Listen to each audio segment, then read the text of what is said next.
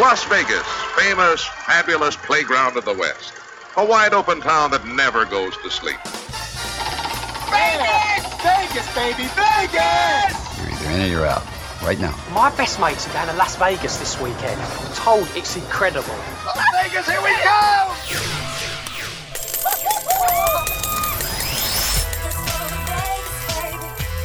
Pack your bags and get ready for a different kind of Vegas experience with someone who knows Vegas inside and out. You're listening to Vegas Never Sleeps with Steven Maggi. Las Vegas and Elvis Presley. The names go together. There's no question about it. And they really helped each other a lot. There's a fantastic book about it. It's called Elvis in Vegas, How the King Reinvented the Las Vegas Show by the great author Richard Zoglin, who writes for Time magazine, and also wrote a fantastic book about Bob Hope.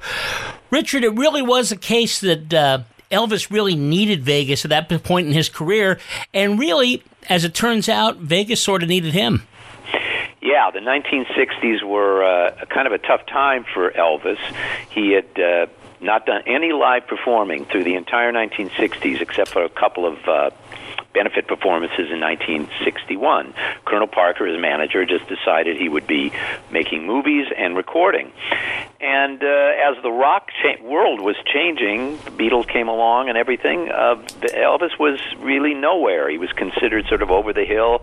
The movies were getting worse. The uh, the songs, his songs were not making the, the charts anymore.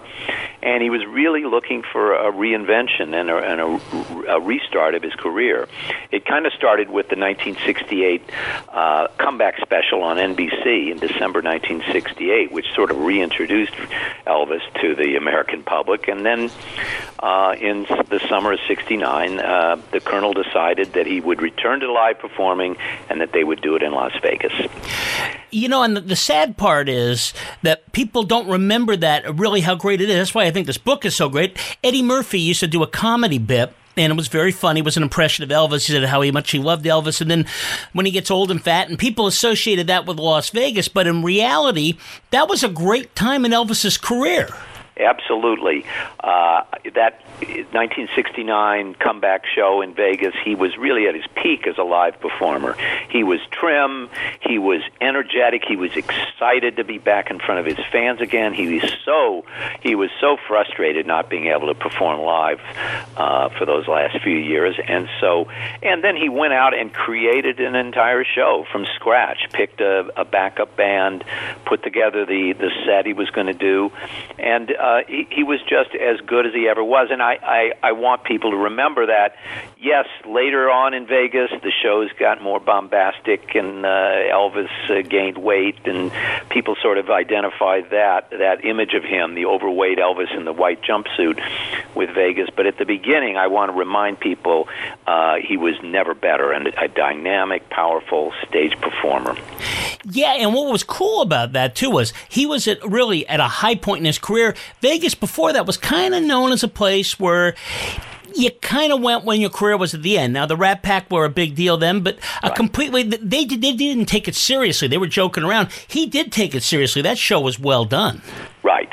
And yes, you're right. Vegas was... Uh Vegas was going through its own changes in the sixties, or having its own troubles. Uh, the, at the beginning of the sixties, with Sinatra and the Rat Pack, Vegas was certainly the, the hottest place for live entertainment uh, in America. And everybody was there, all the nightclub singers, all the comedians, uh, the dancers. And uh, but as the sixties went on and the, the music scene started to change, the Beatles, the, the counterculture uh, revolution, uh, the suddenly Vegas was not so cool anymore, and the younger generation was not coming to Las Vegas, and the rock groups were not playing Las Vegas. So Elvis coming there was a, a big deal because he, he kind of brought rock and roll onto the big stage in Vegas, really for the first time. Uh, there had been a there had been some rock and rhythm and blues uh, people who had done Vegas uh, during the sixties, but mostly in the lounges. But Elvis showed that a big rock concert-like show could work on the big showroom stage. It was a different kind of Vegas show. It was not the old, sort of more intimate nightclub-style show that Sinatra and that gang did. It was a big show in a big showroom, twice as big as any other in Las Vegas, at the brand new International Hotel. And so I think it sort of was the beginning of a new chapter in Vegas entertainment. Everybody talks about Vegas residencies. Lady Gaga now is a big thing. Before that, of yeah. course, Celine Dion. He was the guy that started this, though, right? Because people used to look forward to it and always sold out. Yeah, right. He, his show, first of all, was four weeks, seven nights a week, two shows a night, not a single night off. Who does that anymore? Wow. Uh, but but you know, for four weeks to sell out every show, he was. Uh, it was the biggest show uh, that Vegas had ever seen, and it showed. It also brought in a different kind of audience. It was more uh, people from a, a more middle American audience, people who hadn't necessarily been to Vegas before. They came to Vegas for Elvis, and he made the Vegas show an event. And also a, a, an event for the whole family. I mean, for a, for a much broader audience, not the sort of traditional, sophisticated nightclub crowd. So that was the audience that Vegas would eventually discover. It took them a couple of decades, but when Vegas went through its own reinvention later on with the, the new hotels and the Cirque du Soleil shows, and then, you're right, the new residencies, starting with Celine Dion, uh, those were, I think, really Elvis was the first of those kind of shows. And And at those shows, of course, much bigger productions and in big, big auditoriums, uh, big showrooms. Uh, but Vegas, uh, but Elvis was the first one to really do that kind of show in Vegas. And he may be the savior of Las Vegas because as gambling has taken over all over the country, to compete, Vegas had to do it differently. And you can see by some of the arenas they're building, Richard, uh, yeah. this whole idea of what Elvis did, bringing people in for the show, has kind of taken over. Right. And making making the show an event, you know, uh, Elvis's show, he, he after after that uh, comeback uh, engagement in nineteen sixty-nine, the International Hotel signed him to a five-year contract, the International, which later became the Hilton, and he would come back every six months for four weeks at a time. There would be the summer engagement and the winter engagement, and people, it was the first time really somebody had a regular kind of schedule in Vegas, so people knew they would plan their trips around uh, Elvis, and I think that is kind of what The, the new residencies are now. People come uh, f- for uh, Lady Gaga or for you know Sting or Aerosmith or whoever. They yeah. they know they they're you know back in the old days, in the early sixties, you in the fifties and sixties, you'd come to Vegas and just whoever was playing. You know there were so many people. You know it was just right. so packed with stars. You just come and if uh, Sinatra was there, fine. If he wasn't, you'd go see Sammy or Tony Bennett or Buddy Hackett. Uh, but later on, when the The, the stars are sort of thinned out, and of course, in the eighties and nineties, the the, the headliners kind of went away, or, or were certainly in eclipse compared to the Cirque du Soleil spectacular kind of shows and the Siegfried and Roy's. But now that they're coming back, um, there are fewer of them, but they're more of an event, and so people are kind of looking to uh, to the particular show that they want to see, and that's what they're organizing their trip to Vegas around. Yeah, and I see Lady Gaga getting thousands of dollars for some of these seats, Aerosmith as well. One wonders what Elvis would have got had this been in, in this economy. Yeah. Back then, uh, in sixty-nine, he got fifteen dollars uh, for a ticket, uh, which inflation-wise, it was that was that was pretty high back then because Vegas had traditionally, of course, charged very little for the shows. The whole idea was to get people into the shows so they'd stay and, and gamble in the casinos, and that's where the hotels made their money. Money, and that's how they could pay the top salaries in the country. Elvis was, uh, but Elvis's show was reputedly the first one to actually make money on its own because it was a huge showroom compared to the others in Vegas, and so uh, they didn't need necessarily the big gamblers. They just wanted people. It was it was a volume business. So uh, Elvis kind of turn things in a in a different direction, turn the business model around. And again, I think it's fantastic that you kind of change people's ideas about Elvis because in that time, you were mentioning, I forget how many, two was it two shows a night, all those yeah. seven days a week. He had to be in incredible shape to do that. right. And he had a great, you know, backup group, and he did this all on his own. He here he, he a guy who hadn't performed for most of a decade, and he's going into Las Vegas, creating a Las Vegas show. He didn't really have a director or a producer with any hands-on involvement. He just, you know, with a couple of friends, he just decided to he'd go out and pick. He chose a backup band. He uh, hired James Burton, one of the top guitarists, and they together they picked the rest of the backup band. Then he wanted not one but two backup singing groups, male and female, a male gospel group and a um, uh, a female soul group, the Sweet Inspirations, and then plus an orchestra, the, the you know the regular house orchestra, which was bigger than usual, more than forty people, and so there were like sixty musicians on stage. It was just a huge, a huge show for Vegas, and this was all Elvis's doing. The Colonel, Colonel Parker, originally when he thought of bringing Elvis into Vegas, he was thinking of a kind of traditional Vegas show with showgirls around him and dance numbers, and and Elvis said, "No, this is what I want to do." do he had in mind this uh, a, a big rock concert like show for the big showroom. And he also was kind of expanding his music. For a while there, he was in those movies and they're doing the songs specifically written for the movies and so forth. Sure. Now he's doing In the Ghetto and some of those other songs right. that were pretty uh, different for him at that point. Sure. He, yeah, he was starting to record. That was uh, there was a recording session in Memphis the previous January where he recorded. It was his probably the most important recording session of his career. He had not been doing, you know, his his songs of the sixties were not, uh, you know, not much. They were kind of very lightweight pop movie songs and a few other things, and they weren't uh, even making the charts anymore. So he goes to Memphis in January and he records songs like with a whole new group of songwriters and a and um, uh, backup musicians, and he records In the Ghetto, which was a song written uh, by Mac Davis, interestingly enough, and he records Suspicious Minds, and he records Kentucky Rain, and these were the kind of big emotional ballads that became a, a fixture in his repertoire. He introduced Suspicious Minds. He had recorded in January, but he had not released the record.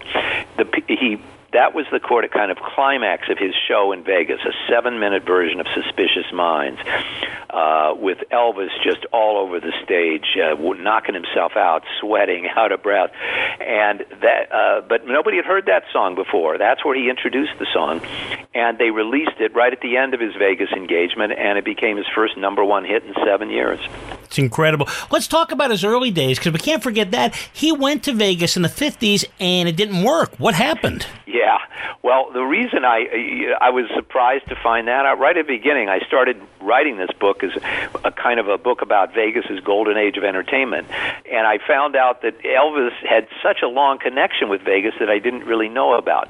Starting in nineteen fifty-six, when he was just coming up, uh, he had one hit, uh, hit uh, number on the radio, a Heartbreak Hotel, hadn't even done the Ed Sullivan show yet, but he was starting to get a lot of attention on T V, and uh, the Colonel decided to put him into a Las Vegas show in nineteen fifty-six at the New Frontier Hotel on a bill with Freddie Martin's orchestra and Shecky Green, of all things. Well, uh, this was not a kind of show that the you know the Vegas crowd in nineteen fifty-six had any you know idea what it was. They just see this kid shaking his hips from Memphis, and he, he didn't do very well. The reviews were very mixed, and um, it, it was not a, a success. But Elvis loved Vegas. First of all, he uh, he discovered uh, uh, a song there. He went to see a, a lounge group called Freddie Bell and the Bellboys, who were doing a rock kind of version of Big Mama Thornton's song Hound Dog, and uh, Elvis loved it and put it in his own show, and uh, and that's when he uh, recorded Hound Dog, and that became his signature hit. And Elvis loved Vegas. He he uh, he would come back there often. It was like his favorite getaway. So all through the sixties, he was in and out of Vegas, seeing shows, picking up showgirls, just uh, having fun. He made Viva Las Vegas there, of course, in sixty-three. He went. He married Priscilla there in sixty-seven, and so when it came time to return to live performing, uh, Vegas may have been an odd choice to some people, uh, the rock and roll crowd, but to Elvis, he was very comfortable there. And fittingly, if you go to a Vegas Golden Knights game or whatever, the music tends to be kind of a hip-hop range and dance music and stuff, but there's nothing like the song Viva Las Vegas. It's almost the official song of Vegas. Yeah, I know. Uh, that was the, you know, that became the iconic uh, Vegas film. Uh, I'm, you know, I don't think it's a great film by any means, but that song just sort of perfectly captured the spirit of Vegas. The movie is good because uh, to, as a, as a travelogue of Vegas in the city, right. You really get a good glimpse of Vegas in nineteen sixty-three. You know, lots of scenes of the strip and the and the, sh- the showgirls and everything. It is uh, it's a fun movie to watch and a real time capsule. Yeah, and Anne Margaret's always a pleasure to see. Oh yeah, and that was the first time he had had in his movie a real co-star who really held his own, held her own with him, uh, and even upstaged him a little bit. The Colonel was always uh, was very afraid that she was going to sort of steal the show from Elvis. But one, it's a great, uh, great performance by Anne. One last thing about the book, Elvis in yeah. Vegas. It's great for people to want to hear about Vegas. I mean, I got, I was fascinated, like, just on the subject of comedians, and you're talking about when people like Bob Newhart, who at the time was considered extremely cool, had to yeah. change his act a little, which really kind of tells you about Vegas prior to Elvis's appearance. Yeah, I did. I really think the book does two things. It's a story of Elvis and, and his relationship with Vegas, and it's a story of Vegas and how it its its heyday years and how it was changing, and how how what a, a great magnet it was for all the performers. As I as you say, uh, the, you think of the Vegas comedians, the the, the traditional uh, lounge comedians, the Don Rickles and Shecky Greens, and then you think of the Jack Carters, the sort of one-liner guys, and then. But then I, I, I, I saw almost every comedian played Vegas, Bob Newhart and Shelley Berman, guys who were sort of the new wave back then, who were considered more cerebral kind of comedians, not typical uh, Vegas comedians. Even Woody Allen played Vegas uh, near the end of the sixties at uh, Caesar's Palace. Uh, Woody... who actually, uh, you know, enjoyed doing Vegas, so even though he told me he was uh, always disappointed he could never fill up the auditor- the, the showroom, and his first uh, gig at, at Caesar's Palace, when it was done, he, he was he felt so bad that he couldn't quite sell out the show. He offered to give back some of his salary, which has to be a Vegas first. Exactly. Well, you know, Vegas is sort of an entertainment standard, if you if you think about it. I mean, Richard Pryor, one of the greatest comedians to ever live, and he said himself it was a place where he never really was able to truly be himself. So it's one of those places where it's one of those check marks of being a super-duper star. Yeah. You know, guys like Richard Pryor and, and George Carlin, who were really the new generation of comedians in the late sixties, and they had no sort of empathy with Las Vegas, but they still played it because that was the place you had to play. That was a, a sign of success. Uh, so, you know, even they, they didn't feel uh, comfortable there. They did Las Vegas, and then they... they kind of departed Las Vegas because that's when things started to change. College concerts and, and other arena shows be, were becoming the, the venue for comedians like that. Absolutely. And then I guess H B O came the final thing. Of oh, that. Sure. Yeah. And so then, you know, Vegas, uh, you know, Vegas was changing, and then the, the whole culture was changing. This is a fantastic book. It's Elvis in Vegas, How the King Reinvented the Las Vegas Show by Richard Zoglin, who's a great author. Your book on Bob Hope I absolutely loved. Uh, oh, thank you. And uh, where can we get the book, Richard? I assume everywhere. Sure, all the bookstores, on Amazon, uh, and uh, yeah, pretty it, much everywhere. There's an audiobook and a Kindle and all that. And do you have do you have a website too? I do, richard zoglin dot com. Easy to find. We will go there. Richard, thank you so much. Really appreciate it okay. talking with you today. Great to be with you. Thanks a lot. Thank you. Make sure to follow Vegas Never Sleeps on all social media platforms, including Twitter, Facebook, and Instagram. Thanks for listening today. This is Steven Maggi reminding you, Vegas never sleeps. Las Vegas, here we go! Let's go to Vegas, baby. Let's go tonight.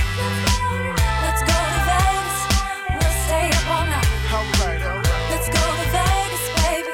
Let's get away. Let's get away. Who wants to live forever when we can have the day? Here's a great way to save money on your prescription medications. If you take Viagra or Cialis, we can give you a way to pay as little as two dollars a pill.